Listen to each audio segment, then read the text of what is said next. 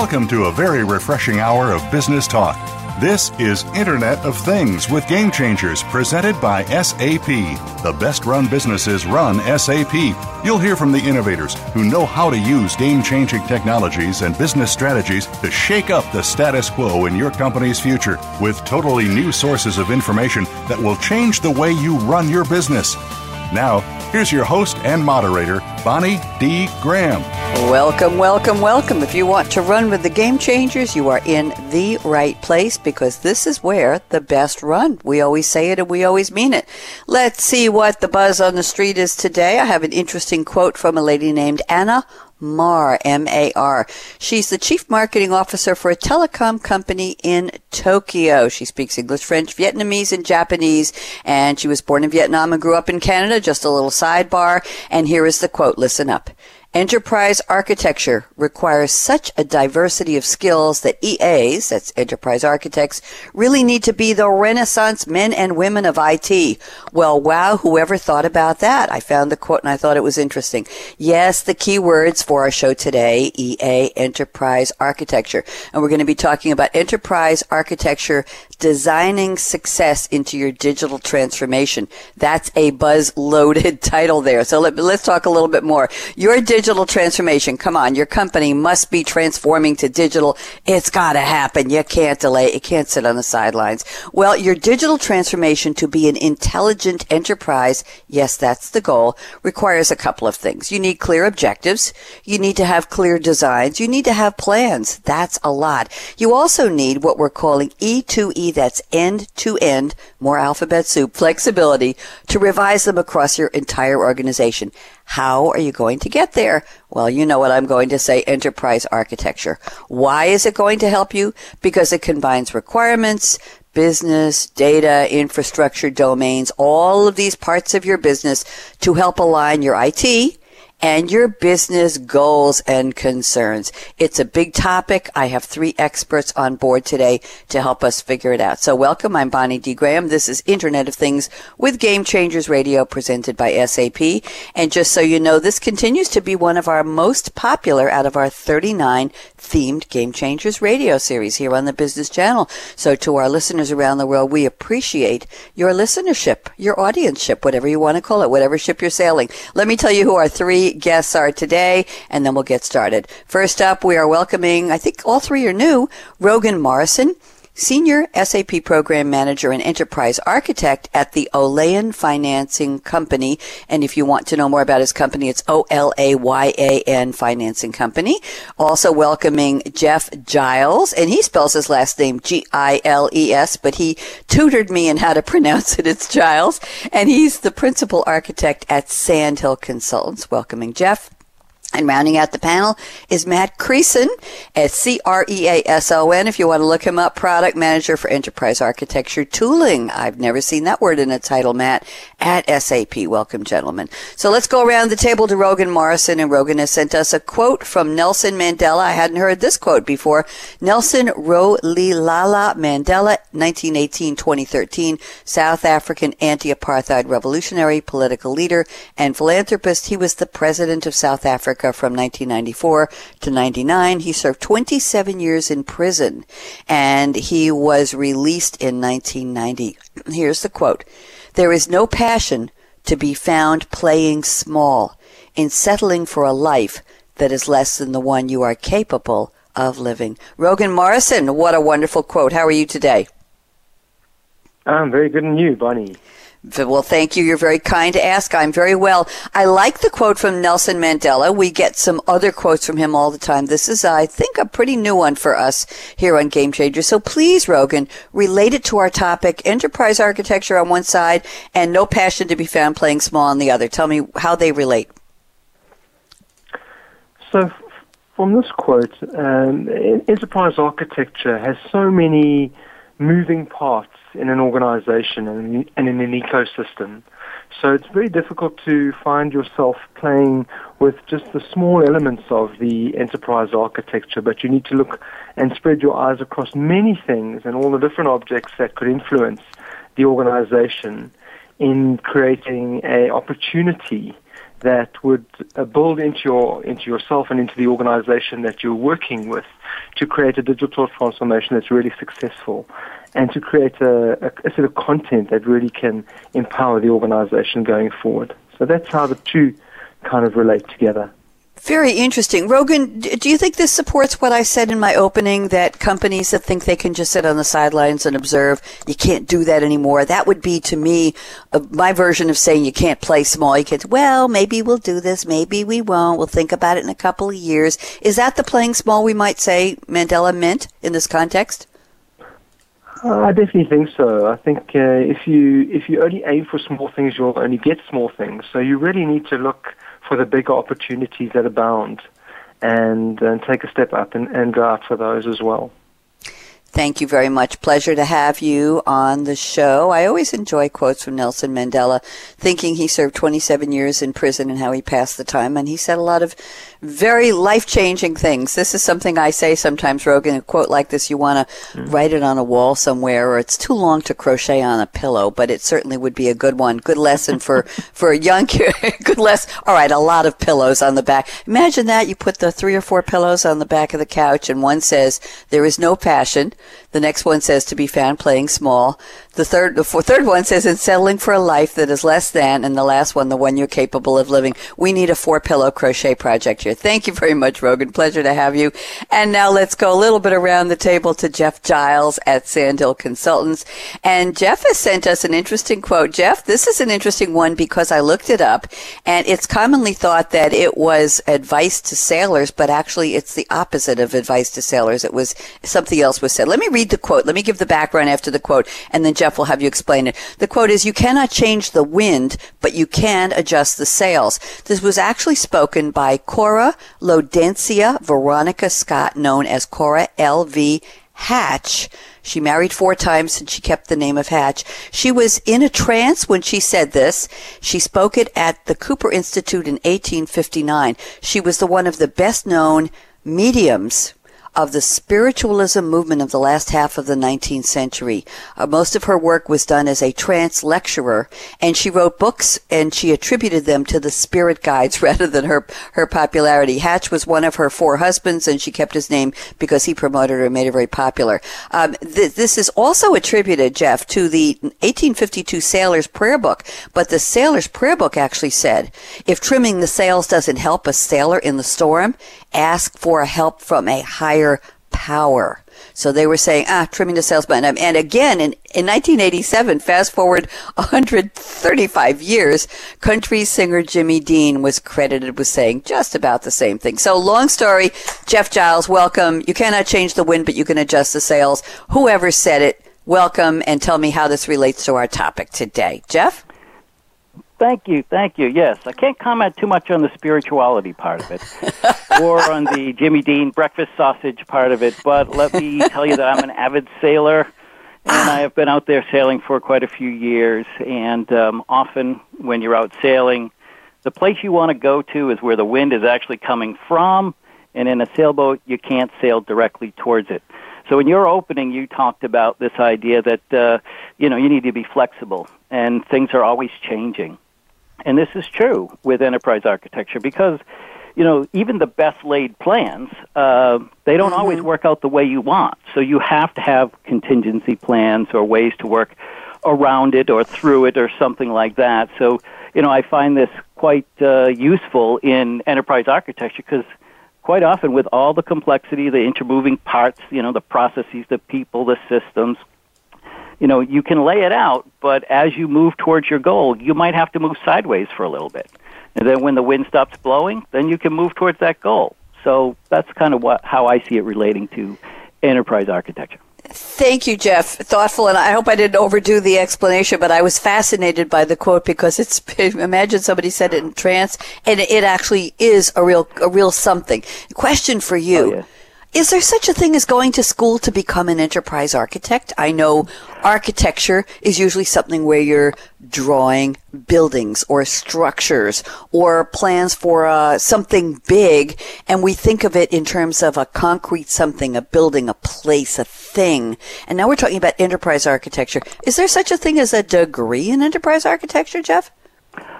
I wish there were, but there oh. is not. And like your opening statement that came from the uh, person in the telecom, there's so many multidisciplinary things that you need to know. It's really difficult to probably build a course around something like that. Interesting. We'll be getting into that more. And that's why I like the quote. And I'll go around the table and ask the other gentlemen as well. I like the quote because it talked about the diversity of skills needed and the Renaissance men and women of IT. So yeah. we'll get into that a little bit later. Thank you so much, Jeff Giles. And now Matt Creason is waiting patiently. Matt, I said on a show last week to one of my guests, I know Bob is waiting patiently. And he said, How do you know I'm being patient? it was like, Okay, Bob, I don't know whether you are or not. I can't see you, but thank you for waiting. So, Matt Creason has selected a quote from one of our favorites, Walt Disney. And I don't know if people know Disney holds the record for the most Academy Awards earned by an individual. He won 22 Oscars from 59 nominations. He was, let's see, 1901 to 1966, an American entrepreneur, animator, voice actor, and film producer. Of course, he was credited with developing the character of Mickey Mouse in 19 1928, his first highly popular success. He provided the voice for Mickey Mouse in the early years. Famous movies include Snow White and the Seven Dwarfs back in 1937. Can't believe it. Pinocchio, Fantasia, both in 1940. Dumbo, 41. The Flying Elephant. I remember where I saw that the first time. Bambi, 1942. No, it wasn't in 1941. I wasn't alive then.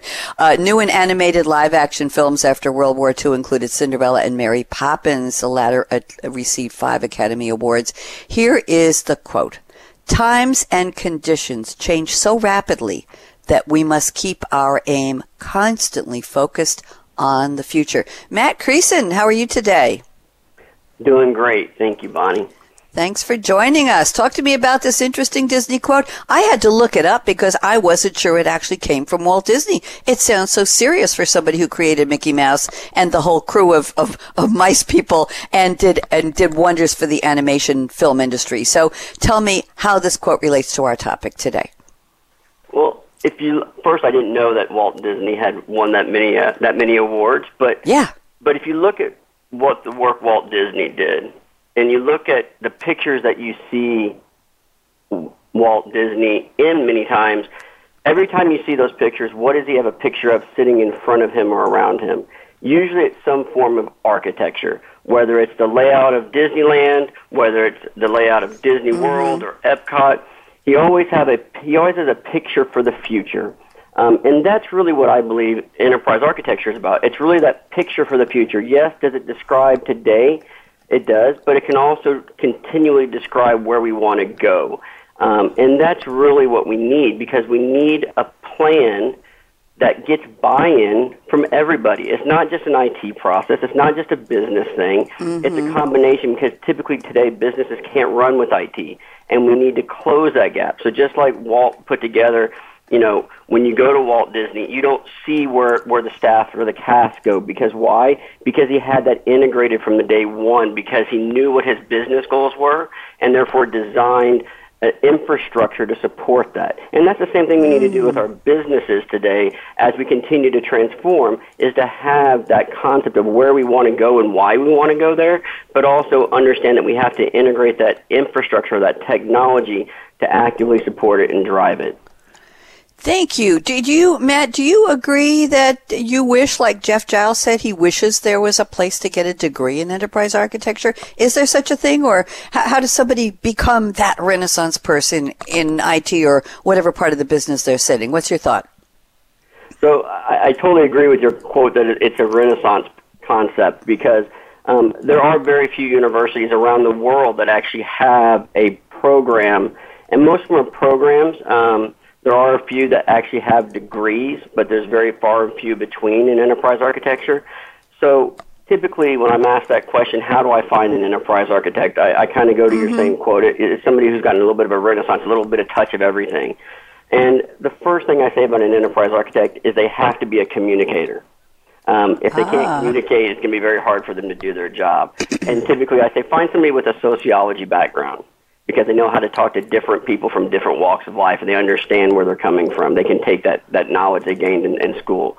But they also need to have an IT background and they also need to have a little bit of a business background so they understand the why, the what, and then how to communicate that information. And that's that's the challenge we have in today's market is is enterprise architects um, come from a whole bunch of different backgrounds, and we're all trying to achieve the same goal of helping cust- our, our our partners within our business or within the market to understand how to get to the future and make that plan for communication. Thank you very much, Matt. Very thoughtful answer. Uh, uh, interesting. We did a show yesterday on one of my other Game Changers series, and I think it was our flagship Coffee Break with Game Changers. I do a lot of shows each week, and after a while, they just blend in. It's just Game Changers Radio. And the title was Business Analyst by Day, Data Science Hero by Night. Think of somebody grabbing that cape and maybe the goggles like Superman used to change in the phone booth or wherever and coming out saying, yes. so I'm thinking of the, the relationship we were trying to figure out who could become a data science hero. And we talk about the citizen data scientist today with all of the tools, all of the analytic prepackaged software. You can take somebody, we talked about curiosity. We talked about agility. We talked about a zest for problem solving. We talked about excitement about looking at data, big data, oceans and lakes and streams of it and coming up with a hypothesis and pulling data out and coming up with something that would answer a problem or maybe pose another problem. So that was interesting. So a question to you and Rogan, you're next. I'm going to go around the table and ask everybody this. Do you think just putting on a cape, somebody who, who has all of the things you just mentioned, Matt, and, and Jeff mentioned also, do you think putting on that cape, they can become an enterprise architect just like that? Is it something that you can take on once you're in a different role, or is it something that you have to be specifically niche trained for? Matt, you first. I would agree. I think I think it is a cape a cape situation. Um, I don't think you specifically have to be trained for it. I think you have to have a passion um, to drive innovation. I think you have to have a passion to communicate with others, um, and then the ability to structure your thoughts to communicate not just to your knowledge base, but across different paradigms and, and, and, and domains. And I think that's really why I believe it's a cape thing. So um, I've seen many people step up to the plate that weren't formally trained, um, but because they have the passion and they can communicate and they can provide empathy as they communicate across these groups um, within an organization, they strive and they do very well as an enterprise architect.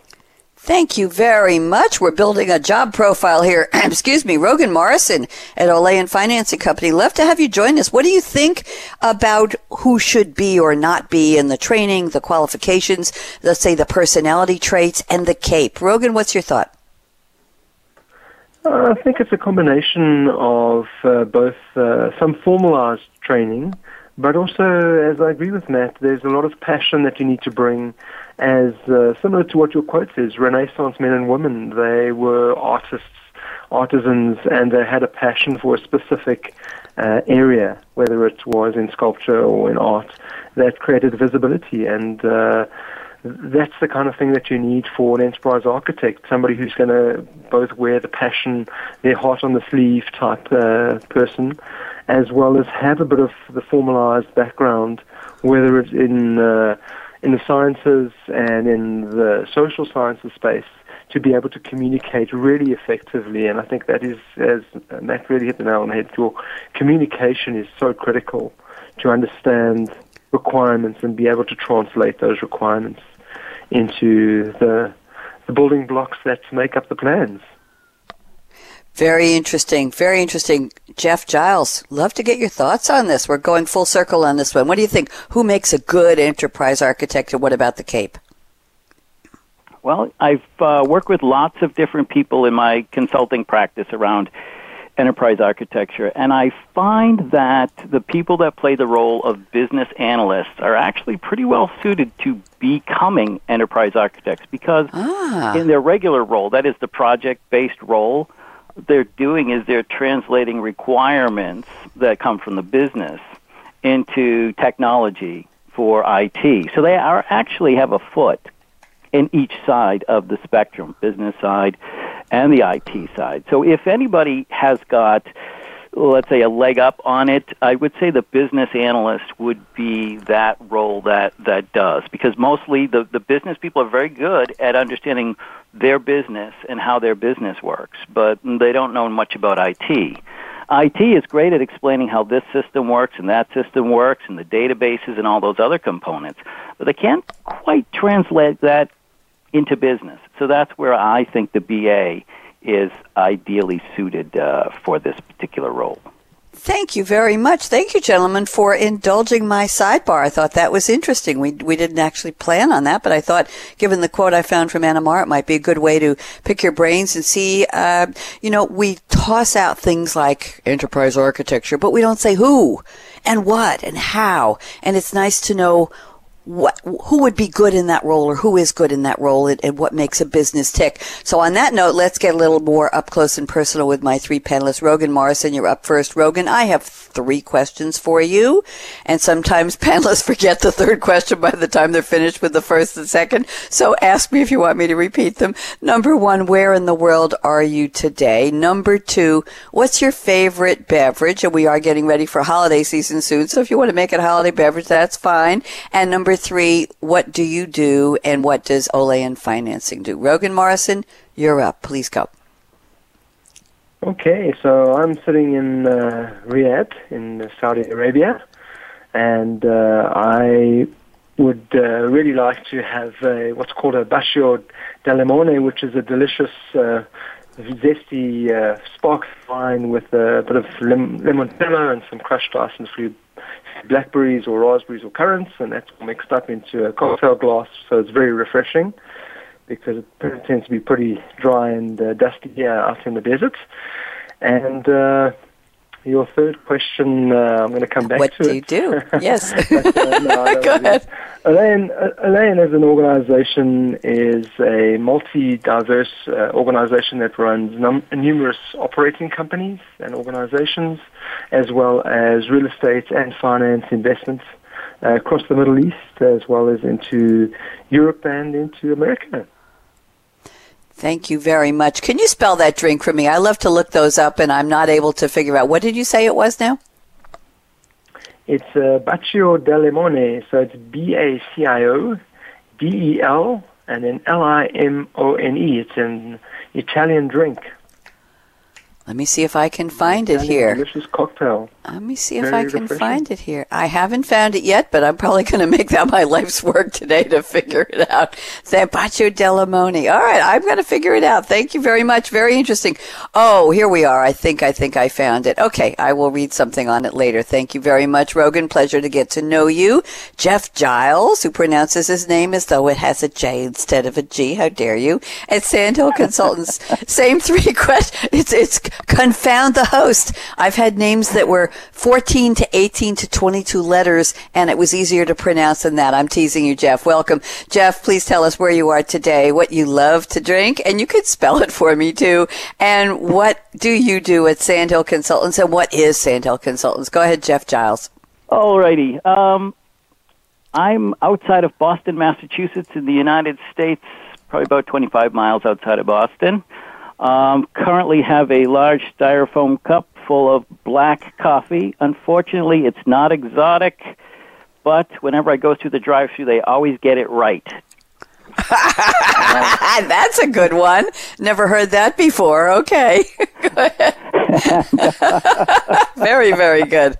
and about Sandhill Consultants, uh, I'm a uh, obviously a consultant. I work uh, in primarily the uh, enterprise architecture, data modeling, business process, things that have to do with metadata, even tooling.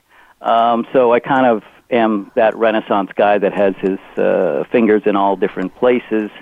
Um, so that's primarily what we do is we go in and we consult on um, enterprise architecture, enterprise architecture related things, as well as governance.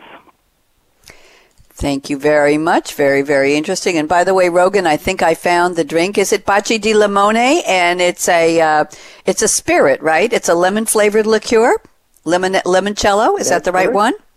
Mm-hmm. I found it. Okay. Baci, B-A-C-I-D-I-D-I, Limone, L-I-M-O-N-E, known as limoncello liqueur, and they have special glasses for it as well. They have recipes for it as well, and you can look it up at internetwines.com and find it, and it's beautiful. Thank you very much. And uh, let's go around the table. Matt Creason, you know I'm coming to you next. Matt, where are you today? What do you love to drink? Is it easy on the drive-through? and does it look pretty in a glass? We've never asked that before. And what is your role at SAP, Matt? Thanks, Bonnie. So um, I'm I'm from Dallas. I'm, today. I'm in Dallas, Texas, in the United States, um, in the great state of Texas. And with that, one of my favorite drinks that I drink almost every day is tea. Um, but it's not just any tea. It's uh, Arizona Arnold Palmer Zero Tea. So um, because I live in Texas and it's commonly very hot, um, I do like my iced tea, uh, but I do try to cut back on the sugar a little bit, so that's why I drink the zero version of it. So um, I have it. I have it here drinkarizona.com and it's called Arnold Palmer Zero. I've never heard of that. Z E R O. You can also make it with a half and half with iced tea lemonade, I think. Looks like there's something like that. Half iced tea, half lemonade. Uh, you can get that at Target. We've heard of an Arnold Palmer, which is a version of a drink named after somebody else. I can't remember whether the Arnold Palmer one does or doesn't have liquor in it. Do you remember? Doesn't have alcohol in it? I know there's if, something if called. Go, uh, typically, like at a golf course, if you order, it's usually just tea, half tea, half lemonade, um, and some of them spike it with a little uh, whiskey. I think sometimes, but because uh, it blends with the tea color.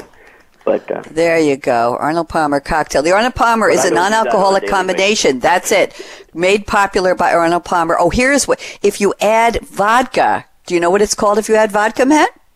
No, I don't. It's called a John Daly. D A L Y, John Daly. That's his version of the drink. So you add a little bit of vodka and you take an Arnold Palmer and you go right across the golf course to a John Daly. We'll leave that one alone. Thank you very much. you didn't know you were calling into uh, drinks or us. I'm sorry. It's been a long week. Matt Creason, what do you do? I'm looking here at your bio and it looks like you're a product manager for enterprise architecture tooling at SAP. What is EA tooling? Never heard that before. So, um, enterprise architecture tooling is the applications that uh, people like Rogan and Jeff would use on their daily job. So, it allows them to construct those plans and those designs, uh, bring them together across those different domains, and then understand how they relate to each other and understand the impact as they make changes and innovate. Where changes have to be made, is it an impact to a business? Is it an impact to an IT? Does it impact both?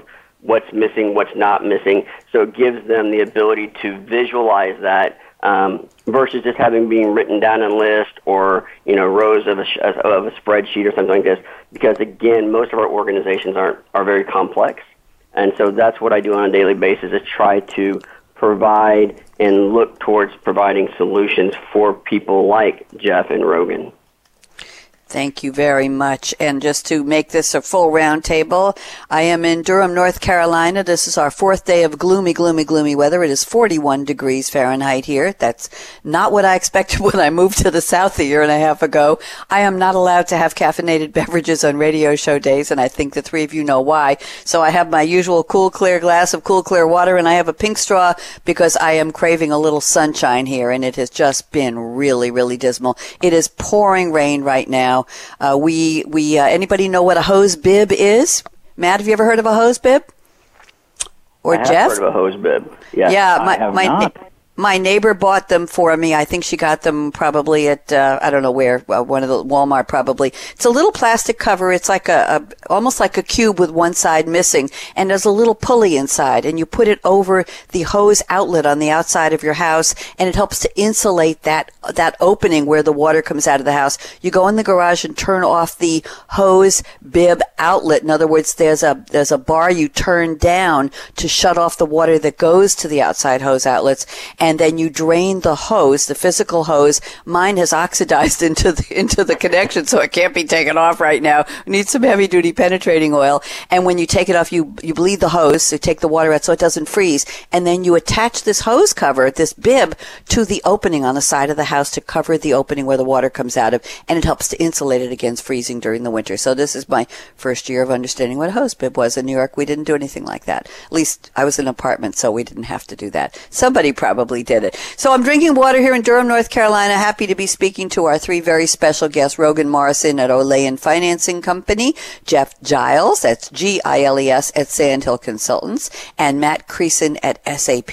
We're going to take a very, very quick break. Give my three guests a chance to take a sip of something. I'm not sure about that Baci di Limon, uh, Rogan. We might have to wait a little bit for that one. And when we come back, Rogan Morrison is going to start the roundtable. We've been having one, but we're going to dive into some of the topics my guest sent me before the show. So don't even think of touching that mouse, that app, that dial. I promise we'll be right back. Aaron out.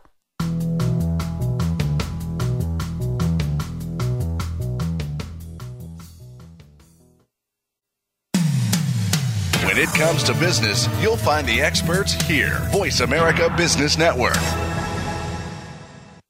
The pace of innovation is moving faster than ever, and the future of business will be defined by how quickly business leaders adapt to accelerated ongoing change. Insights from totally new sources of data, sensors that capture and share what is happening in your business environment, and the tools to understand it and act on it. These are shaping the definition of future success. Join our experts as they analyze and discuss how business leaders can shape the future of change. Internet of Things with Game Changers is presented by SAP. Visit www.sap.com.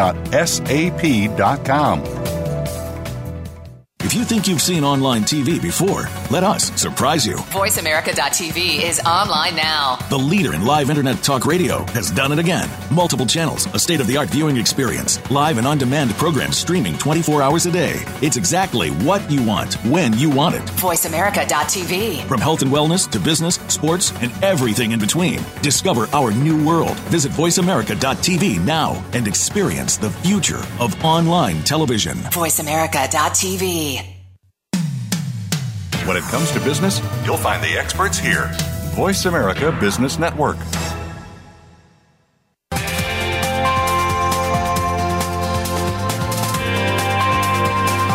You're listening to Internet of Things with Game Changers, presented by SAP. Email your comments and questions to bonnie.d.graham at sap.com. And you're invited to tweet during and after the live show at Twitter hashtag SAPRADIO. Now, let's get back to Internet of Things with Game Changers. Yes, indeed. This is the Internet of Things with Game Changers. And we're looking at something called enterprise architecture, but we have taken it back to who the people are who make good enterprise architects. My three very savvy and articulate panelists today are Rogan Morrison at Olayan Financing Company, Jeff Giles at Sandhill Consultants, and Matt Creason at SAP. And I'm still Bonnie D. Graham. We're looking at some notes here Rogan sent me before the show, and here's where we're going to start the formal roundtable portion of our program. He says digital transformation projects are more likely to be successful and generate value if they're aligned with a medium to long term architectural approach. Rogan, please expand this for us. Tell us more. Absolutely. Thank you, Bonnie. Mm-hmm. Um, as I said in the, in the information there that uh, digital transformation projects and their success and value is really tied to how the organization has defined what they want to achieve in the medium to long term uh, approach and, and the roadmap that they're actually trying to follow.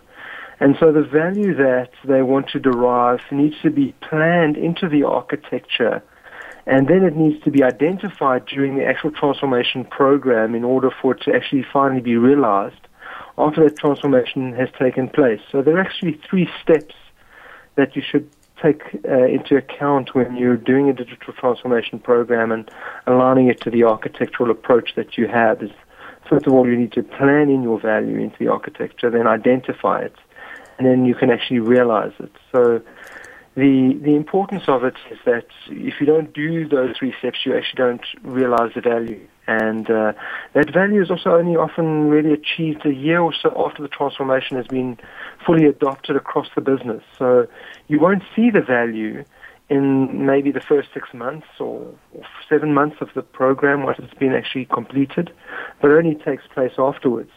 But it's the way in which you design into the architecture the value that uh, really, really realizes what you've you've gone gone out to get it and achieve. Thank you. Very interesting. Let's go around the table. Jeff Giles at Sandhill Consultants. Agree or disagree? I agree. I mean, if you look at enterprise architecture, it's a primarily a planning discipline, right? It's figuring out here's where we are, here's where we want to be. And as we're driving towards that, where we want to be, um, the plans, uh, you know, they they are, let's say, they transform to the different context, right? So on the business side, they want to understand, well, how does this value affect how I do my business? On the IT side, they're looking at this value and what systems, applications, programs do we have that will actually support this? And um, when you when you generally, I find when you approach these things is to um, execute it in small little chunks rather mm-hmm. than to try to do the big monster plan and try to drive the big monster plan because inevitably it's kind of like the boil the ocean approach where there's too much going on uh, at, at the same time and people begin to get a little uh, frustrated. So I agree. I just would take my plans in small little chunks and implement them in uh, in little short pieces. And, and how short a piece would that be, Jeff? Are you talking about six months, two years? Well, what's a, what's short? Well, it, it, that's that's that's a good question because it all depends on mm-hmm. what you're trying to execute, right? There are um, what we call low-hanging fruit things, yes. where you could say, you know what? We don't have a proper business glossary. We don't know the definitions of these things. Why don't we just start defining some stuff? Right? That's a simple, short-term, low-hanging fruit approach to something. And then you could be looking at some big, big digital transformation where you say, okay, uh, we're going to, you know, go from complete paper-based uh, operation to all digital. And, you know, that might take years to get to. Um, but obviously you do them in little bits at a time, little parts, little, let's say, areas of the organization at a time, and you, uh, you, you push it through in a, in a slow, methodical fashion. That sort of helps it stick long term. Um, as, as we mentioned before, for a long term, um, it's always better to go slow and steady. Thank you. Very interesting. Slow and steady. Matt Creason, join us, please. Thoughts? So, I, I sort of agree. I agree with Rogan. Um, and when, when Jeff Jeff, I think, talks about splitting these things up into small ch- chunks, um, I would agree as as well. But I, I think we need to add a little bit more color to that. And what I mean by that is, it's not a single project or single program. When we talk about enterprise architecture, your company doesn't just have one moving part. I mean, um, you know, if I look internally to, our, to my company, we don't have, we don't have just one initiative that we're working towards. And so, from an enterprise architecture perspective, when I think about what Jeff is saying, there are multiple individual pieces that are happening. Um, governed by multiple architects, but they all have the same common goal together to start to stitch things as they as they pull one piece together and another piece together through these small um, slivers, as I like to call them. Then we start mm-hmm. stitching them together, and as we stitch them together, it's like building a ship. You know, when you build a ship, you build it in chunks and then you start stitching the, the, the, the, structures together and then tying the plumbing and so on and so and, and, and that concept. And enterprise architecture is no different than that in our physical world. It's just more of a digital space. And so that's where I kind of disagree or like to add a little bit more color than what Jeff says. But I also agree with Rogan that it needs to be integrated from the beginning. Um, otherwise, it's an afterthought.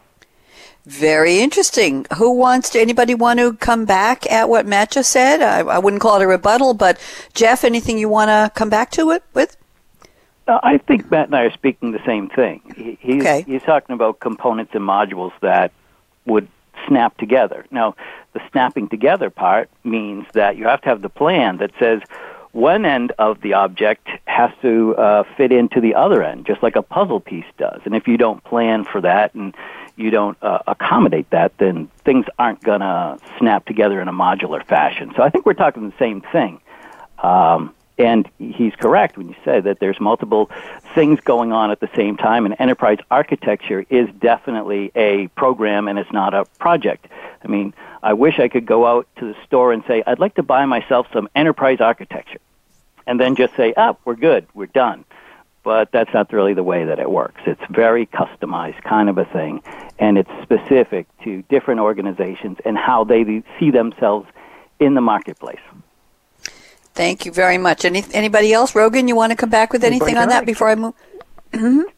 Yeah, I, I just want to add in there. I think um, enterprise architecture, what, what we've been saying is, uh, in the context of the, the delivery of the enterprise architecture is important, but I think we must not lose focus on the digital transformation, and especially what executives are looking for is, in many cases, large digital transformation they really want to take um, large portions of their business and actually transform them and change what they're doing to be more market related, to be engaging with their, their customers to create a sense of ease.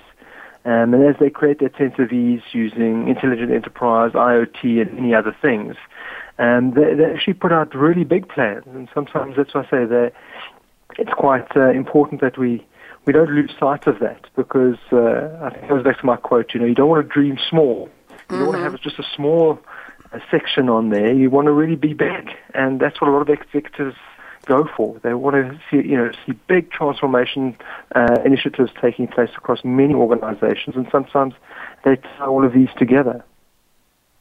Thank you very much. Interesting discussion. I want to move on to something, a different shade of this. Jeff Giles, I'm looking at your notes. Let's talk about data. You say data must not be an afterthought in enterprise architecture. Data is central to understanding three things. The work that has to be done, how the work gets done and who or what must do the work. And I'm so intrigued that you said who or what, and I'm wondering if you're talking about robots, artificial intelligence, machine learning in the what. So, Jeff Giles, why don't you expand this for us, and then we'll see what the other panelists have to say. Jeff? Sure. Um, when I first started out working with enterprise architecture, it was primarily process driven. That is, you know, what work do we have to do? And that's usually what drove it. But I'm finding now that uh, when we start talking about things like infonomics and monetizing of data, that it's sort of started shifting towards the data side of things. And um, one of the things about the data is that people don't necessarily understand data well enough because data, you know, if we take things like definitions of what something means. You could put five people in a room, you could give them a term, and each one might have a different meaning for what that term means in the context of how they go to, to business. So understanding the data part is really important because when you have a process, generally you have data that makes it work. And mm-hmm. the who or what part of it is correct. I mean, it could be a human being, but it also might be a machine, and that machine might be a software machine or could be a hardware machine. But essentially, at the end of the day, it's all work. So work gets done by you know people or processes, but data is central to all of it because when we're talking about the Internet of Things and we're talking about how enterprise architecture digital transformation is today, it's a lot about how we move data back and forth and around the enterprise that's of critical importance to how it's going to function. Thank you. Very interesting. Matt Creason, what do you think? Agree or disagree? Where's data in your, your view of enterprise architecture? Well, I mean, data is king. You know, we, we you know, you've you've probably said it, Bonnie. But you've probably heard mm-hmm. it. But data is the new oil, right? When people, when companies buy other companies, they're buying they're buying data uh, in one form or another, that seems to be the commodity of choice. Um, when we talk about data scientists, data is the commodity of choice. When we look at what customers are doing during their digital transformation, typically they're trying to utilize data to provide a new business service or a new business capability to outpace their competition. So I, I don't disagree with Jeff that data is key in enterprise architecture um, because without that, we really don't know we, you know, we'll know what the why is from the business side, but we really don't know the what. Um, And at the same time, if we can't tie the what together with the why, many times we don't know how to make that happen.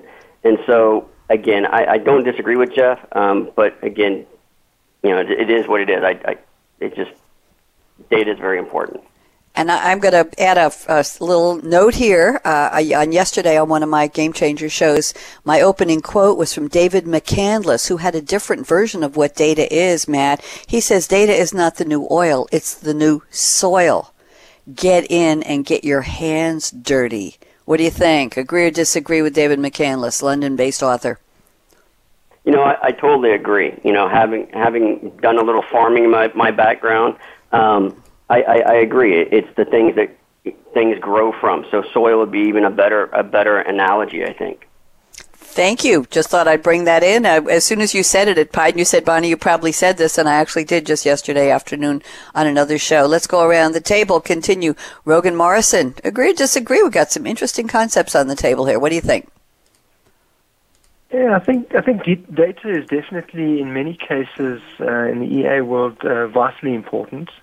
And I agree with uh, what uh, Jeff said in terms of it is often an afterthought, and I think the reason for that is because of its visibility and the executives not looking at necessarily the detail behind what the data is.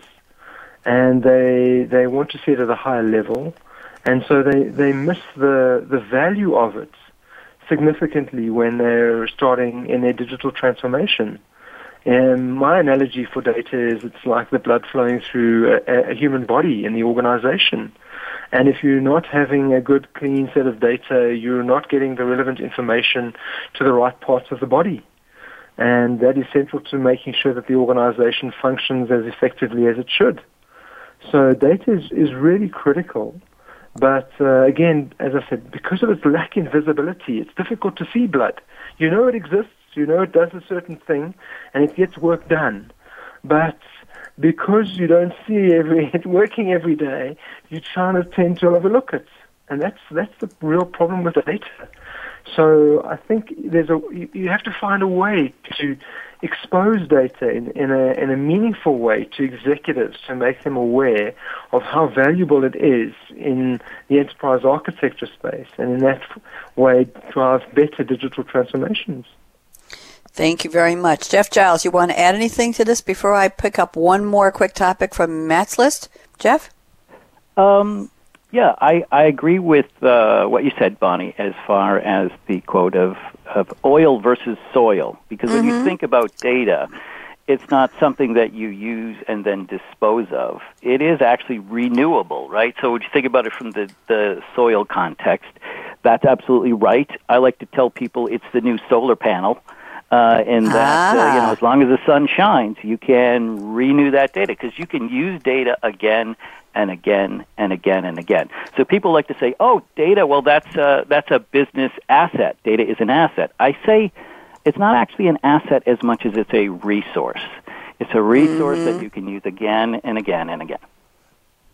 Thank you. I think that was the point. And also, you think of soil as you put a seed in and it grows. Get your hands dirty, get in there. And I also heard somebody say that. Um, I had a guest on a couple months ago talking about data as the new oil, and they said that oil typically you think of something that you pour it, you use it, and then you discard it. That's why I think people are trying to look past the oil. It's a very powerful resource. It's a very driving concept, but it, it, data actually keeps on being data. So yes, it, it, keeps on giving and keeps on growing. Thank you.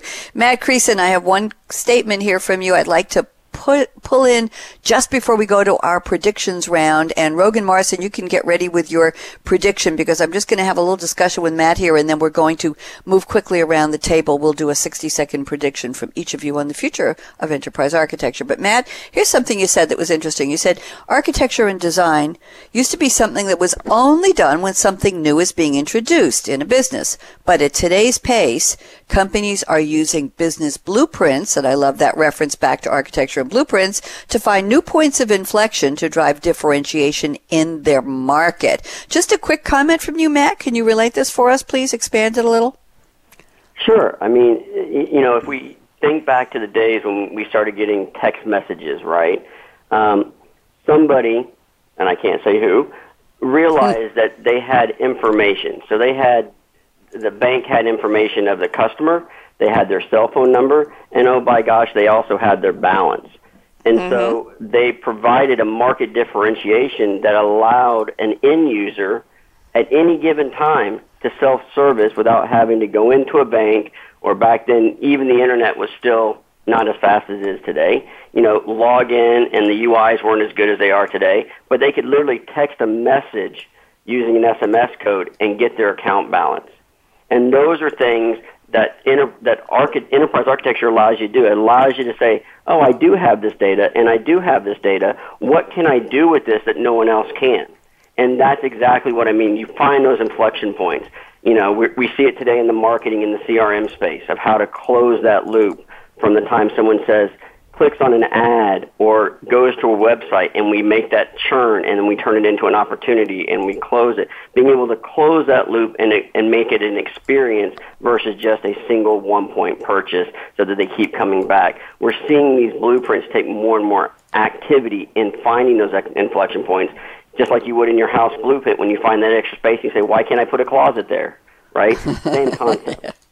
Thank you very much. I like that. Yes, in my case, it was a spare bedroom, and I said, "Why can't I make that into a music room?" So I put my drum set in there.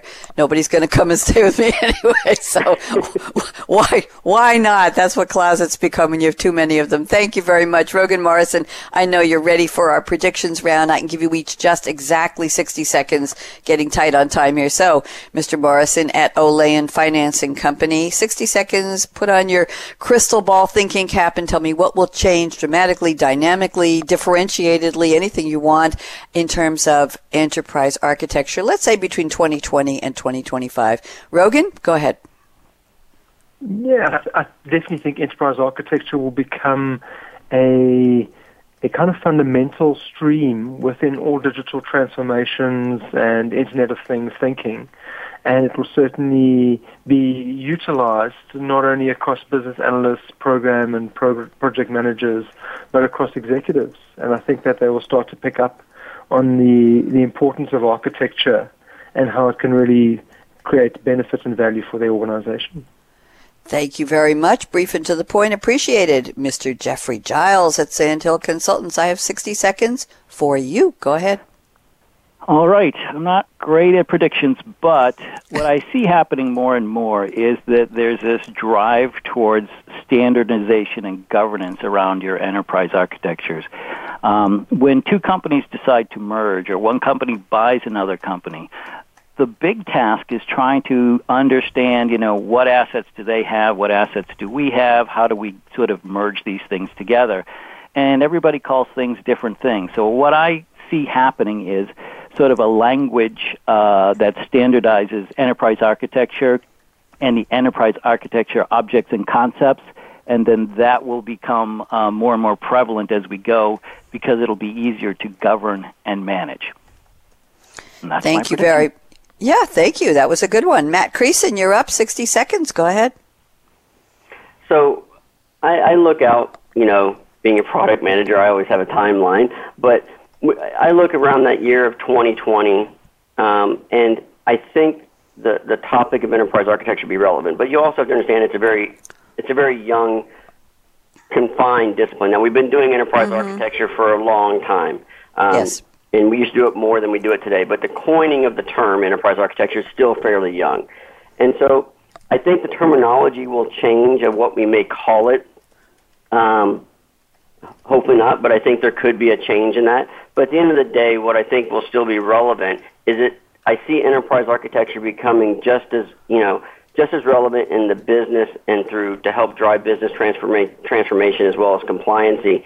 But I also see it being ubiquitous as the GPS is in our cars. Um, it's going to allow you to navigate your organization just like GPS allows you to navigate the roads of whatever country you're in regardless of the country you're in. And I think we'll see enterprise architecture do the same for our businesses, allow them to see a strategy of how we're going to high level get from point A to point B, but at the same time give them the details of turn by turn, regardless of your domain. And so that's what I see happening uh, in that 2020 timeframe. It's going to become more ubiquitous as a high level all the way down to the detail, which today a lot of companies only do it at a high level, and we're starting to see that change, and I think it'll become more prominent in, uh, in a few years. Thank you very much. Great predictions from the three of you. I want to thank my very special guests, and I'm going to do my call to action. But first, I'd like to thank Rue Jha and Ira Berk at SAP. Ira sponsors this series, and Rue helped put together this panel, and she is wonderful. And Aaron, our engineer extraordinaire at the Business Channel, thank you for getting us on the air and keeping us there. I'm Bonnie D. Graham, and here's my call to action with a thank you built in. Fasten your seatbelt. What are you waiting for? Go out and be a game changer today. Just like Rogan Morrison at Olayan Financing Company, just like Jeff Giles at Sandhill Consultants, and just like Matt Creason at SAP. Have a great day. And if you don't hear from us, next week is U.S. Thanksgiving. So we'll be taking the week off from live shows. We'll run some interesting replays. Happy, healthy, and I hope yours is gratitude fills mine filled. Mine certainly is. Have a great one. Bye bye. Bye.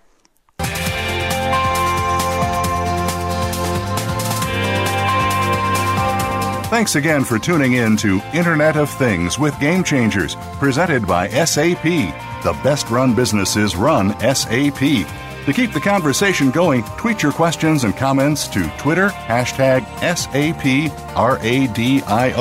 Please join host Bonnie D. Graham again on Thursdays at 7 a.m. Pacific Time, 10 a.m. Eastern Time on the Business Channel.